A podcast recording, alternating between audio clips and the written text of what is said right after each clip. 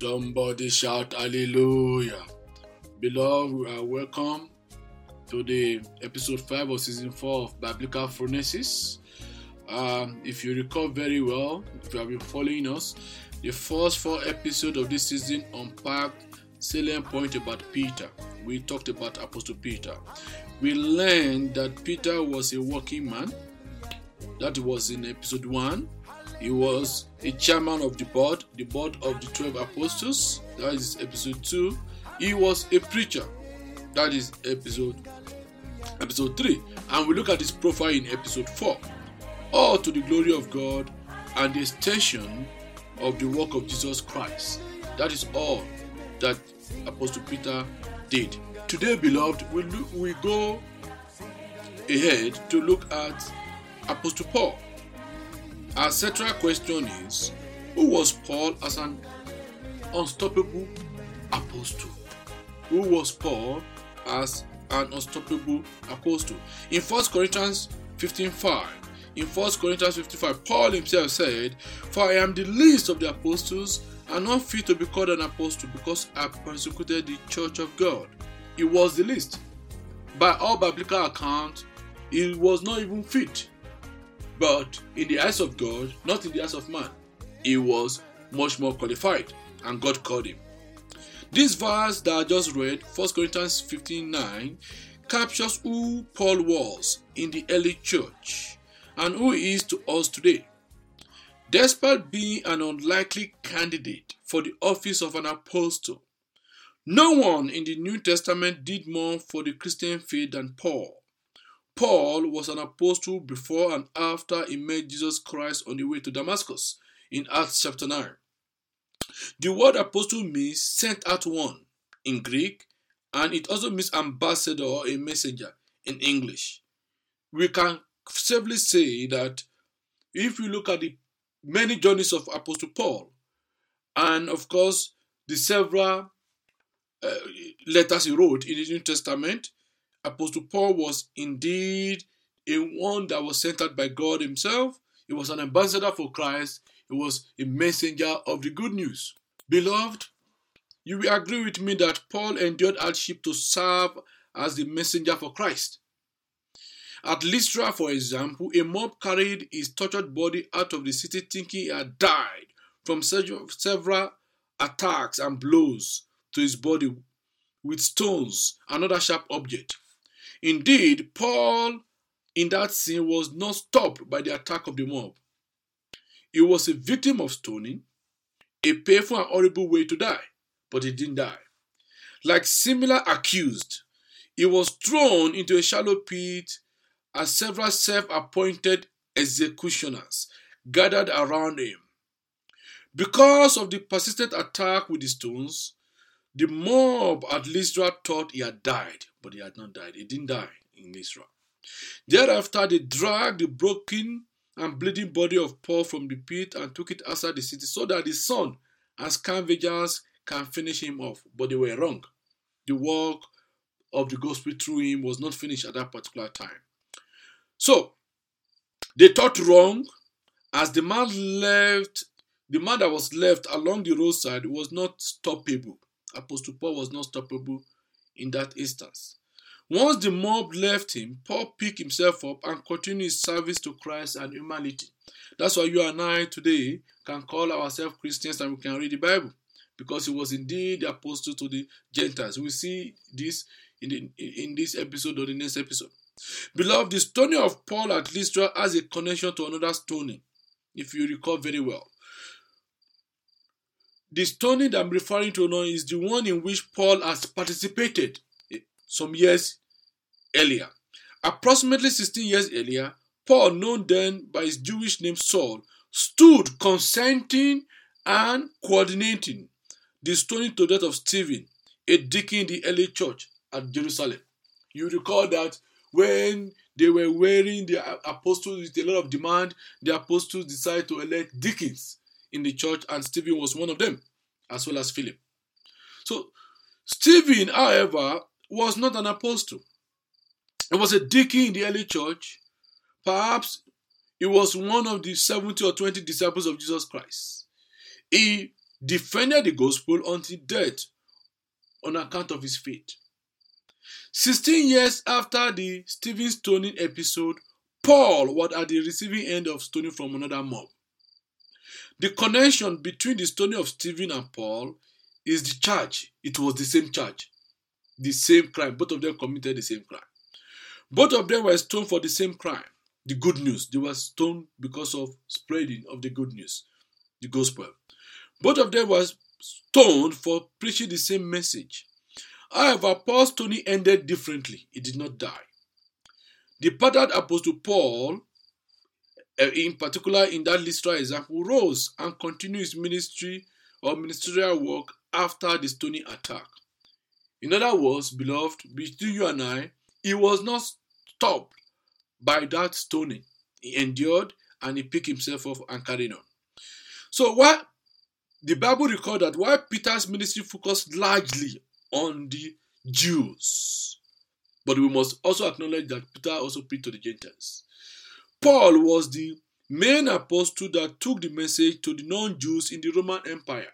That's why we refer to him oftentimes as the apostle to the Gentiles. While his Roman citizenship helped him to move to several cities, he nevertheless suffered. He suffered just as he suffered in Lystra. If you look at Second Corinthians, Second Corinthians chapter 11, verse 23 to 29. 2 Corinthians 11, 23 to 29, we will see a number of things that he suffered. Number one, he suffered imprisonment and several beatings. He said it there. He received 39 lashes on five occasions. He was beaten with wooden rods three times. He endured shipwreck three times. He experienced flooding in the ocean. He suffered persecution from his fellow Jewish leaders. Remember, he was Jewish. He also suffered persecution from non Jews, the Gentiles, that he took the message to. He was hungry. In other words, he went for days or hours without food or water. He experienced sleepless nights and he was even beaten by the weather.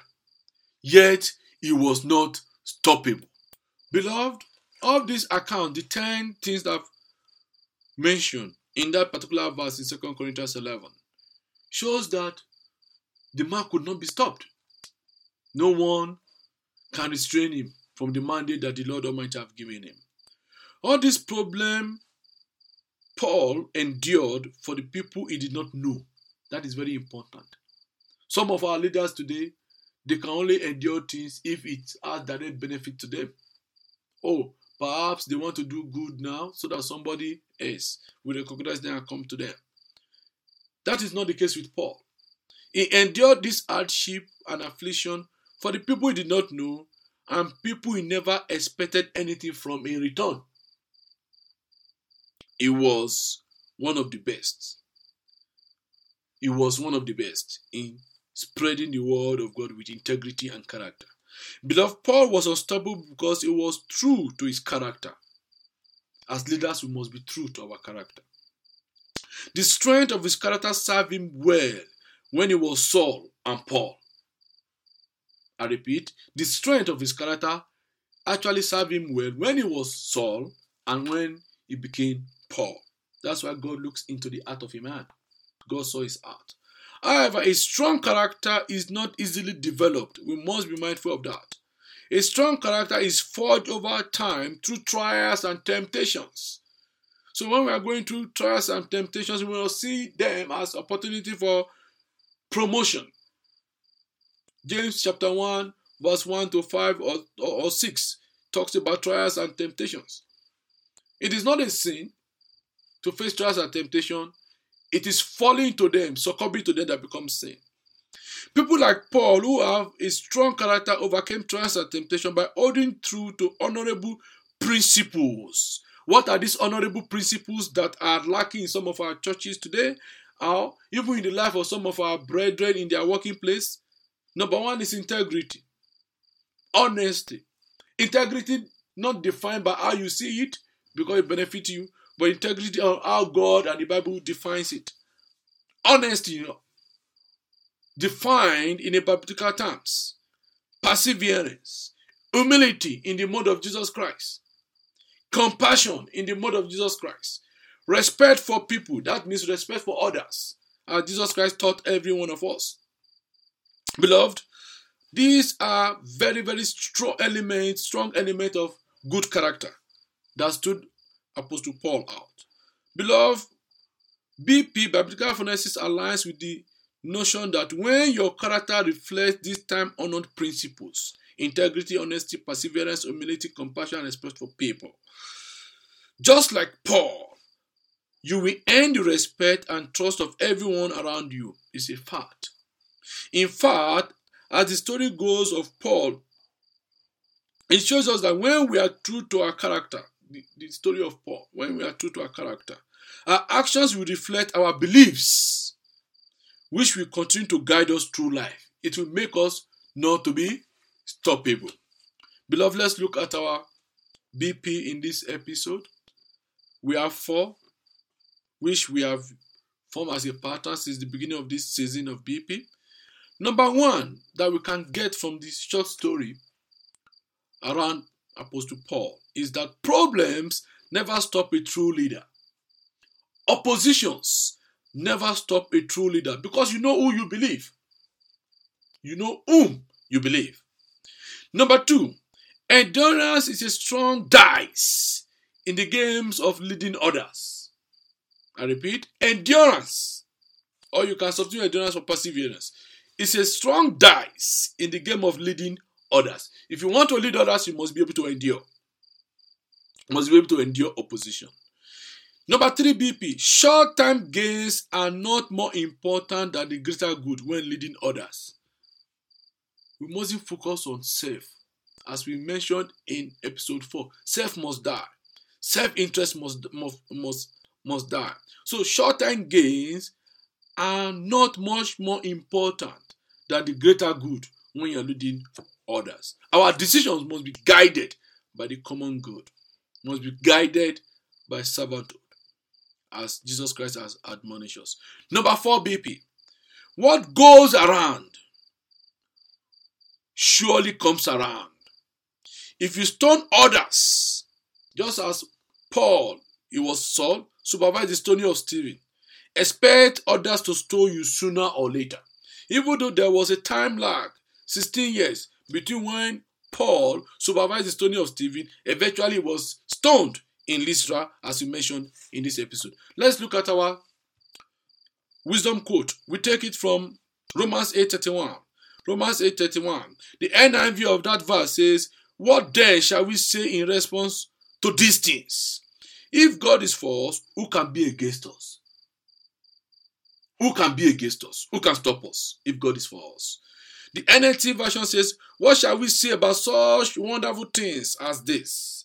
If God is for us, who can ever be against us? If you are leading and God has given you that mandate, who can ever be against you? Who can ever be against me? No one is the answer. Beloved, let us pray. Father, we thank you for a powerful episode of BP on how you help us to become unstoppable.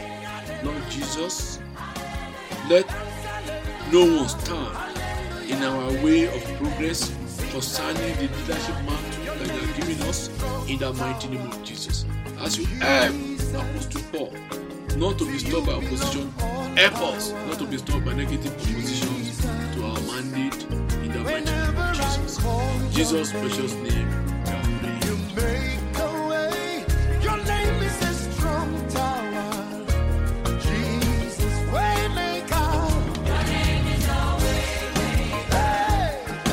Beloved, if you enjoy this episode, please like us on our various media platforms and also join us at the Redeemed Christian Church of God Restoration House online or on site in Bloemfontein, South Africa.